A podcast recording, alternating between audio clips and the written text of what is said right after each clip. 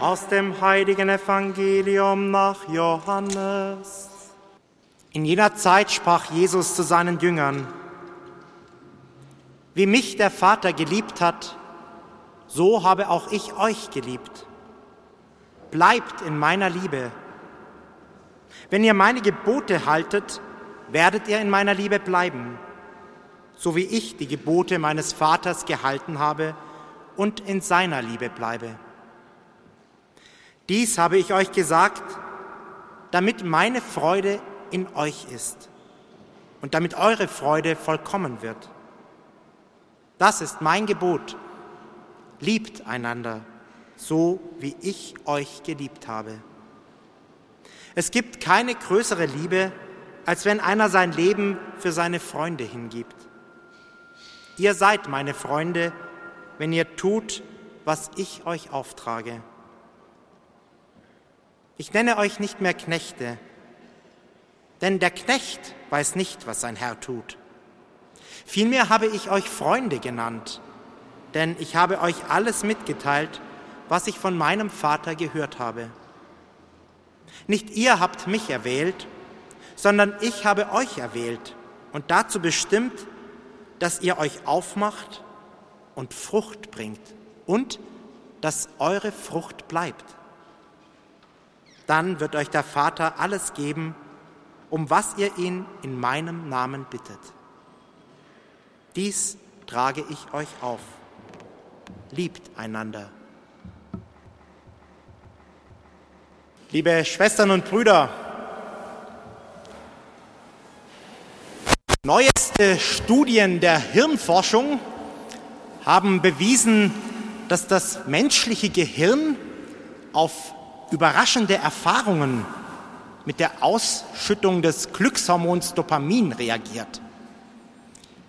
Demnach liebt unser Gehirn neue und unerwartete Erfahrungen und Ereignisse und wird dadurch sogar zu einer besseren Gedächtnisleistung animiert.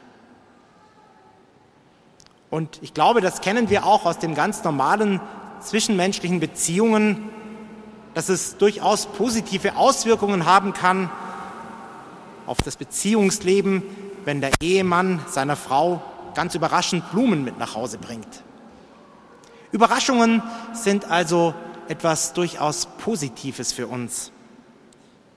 Und doch sind wir Menschen häufig ganz gegenteilig gestrickt. Wir lieben es meistens dann doch eher, wenn alles sicher wenn alles vorhersehbar verläuft. Wir planen unseren Alltag oder unsere berufliche Karriere oder ganz einzelne Projekte gerne ganz genau voraus, damit wir wissen, was da auf uns zukommt. Nun sagt man uns Deutschen ja gerade nach, dass wir auch deshalb so gute Planer sind, weil uns eben das Spontane und das Improvisieren nicht so gut liegen. Ich glaube aber, dass auch schon die ersten Jünger und Apostel zumindest einen gewissen Hang zum Bleiben im Bewährten hatten und dass es auch ihnen gar nicht so leicht gefallen ist, gewohnte Bahnen zu verlassen. Das zeigt sich ganz konkret in der ersten Lesung aus der Apostelgeschichte, die wir gerade gehört haben.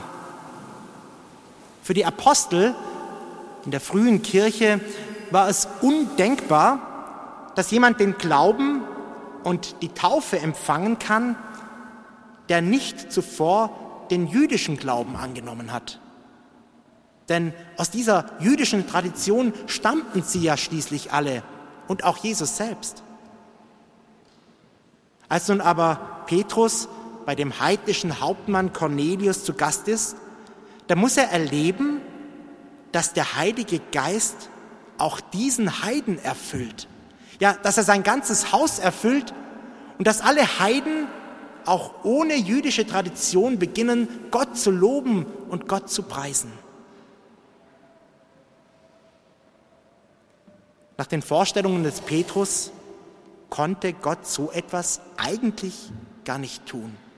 So etwas konnte er eigentlich gar nicht geschehen lassen Denn schließlich hatten die Apostel in Jerusalem etwas ganz anderes beschlossen. Heiden können erst Christen werden, wenn sie zuvor das jüdische Gesetz auf sich genommen haben. Ich kann mir diese Situation wirklich bildhaft vorstellen. Petrus steht mit offenem Mund da und kann nicht glauben, was er da erlebt. Er kann nicht glauben, was der Heilige Geist dort alles anrichtet. Und er kommt aus dem Staunen gar nicht mehr heraus. Er muss erleben, dass Gott durch seinen Heiligen Geist ganz anders handelt, als es den eigenen Vorstellungen und auch dem eigenen Weltbild entspricht. Und liebe Schwestern und Brüder, ich glaube, genau das ist und bleibt die Aufgabe des Heiligen Geistes, auch in unserer Zeit, auch in unserer Gesellschaft und in unserer Kirche. Wenn wir zu eingefahren handeln,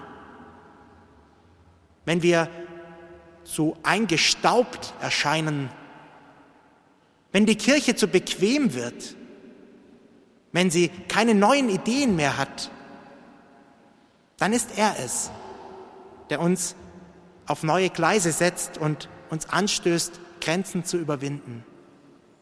Der Heilige Geist macht uns klar, wer sich auf den Gott, auf den Weg mit Gott einlässt, der beginnt wirklich ein Abenteuer. Der beginnt einen Weg, der nicht klar vorhersehbar ist. Der kann nicht in der Komfortzone des Lebens bleiben, immer nur im Bekannten, in der Bequemlichkeit. Ich denke, das haben die großen Gestalten der Bibel ja immer wieder erlebt. Ein Abraham zum Beispiel, der aus seiner Heimat herausgerufen wird und eine völlig neue Existenz in der Fremde aufbauen muss. Oder denken wir an eine Jungfrau namens Maria, die ohne jede Sicherheit, ja ohne jedes Verständnis dessen, was da geschieht, zu haben, trotzdem Ja sagt zu dieser Einladung Gottes, die Ja sagt zu seinem Plan, die Mutter Gottes wird. Oder denken wir eben an einen Petrus, der erkennt, Gott will das Heil aller Menschen und nicht nur das Heil einiger Auserwählter. Gott überrascht uns immer wieder. Er bricht unsere festen Vorstellungen auf. Er kann uns manchmal auch in Krisen versetzen. Aber er sagt uns gerade in Phasen der Irritation und der Unsicherheit auch zu, vertraue auf mich. Hab keine Angst. Lass dich überraschen. Geh aus dir selbst heraus und folge mir. Liebe Schwestern und Brüder, angesichts der heutigen Lesung können wir alle uns fragen, ob wir Angst haben vor dem, was der Heilige Geist von uns verlangen könnte, oder ob wir ihm folgen können. Lasse mich von den Überraschungen wie Petrus wirklich mitnehmen oder verschließe ich mich in meinen Sicherheiten?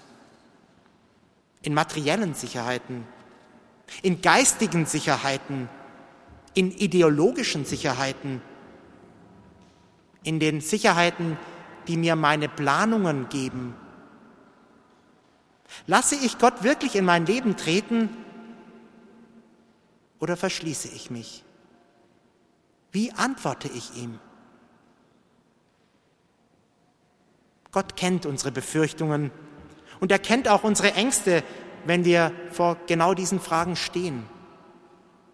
Er weiß ganz genau, dass es uns nicht leicht fällt, Dinge, die wir in der Hand haben, sichere Dinge auch wieder loszulassen. Und gerade deshalb gibt er uns im heutigen Evangelium eine unglaubliche Zusage und eine ganz tröstende Verheißung. Mein Vater wird euch alles geben, um was ihr ihn in meinem Namen bittet. Über diesen Satz kann man so leicht hinweglesen. Mein Vater wird euch alles geben. Alles. Ihr braucht keine Angst zu haben, am Ende nackt oder mittellos oder beschämt dastehen zu müssen, wenn ihr meinem Ruf folgt. Gott nimmt nichts und er gibt alles, hat es Papst Benedikt einmal ausgedrückt.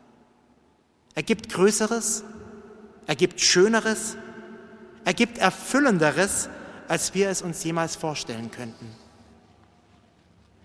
Deshalb sind wir eingeladen, uns den Überraschungen des Heiligen Geistes immer wieder zu öffnen. Sie nehmen uns nichts, sondern sie bereichern unser Leben.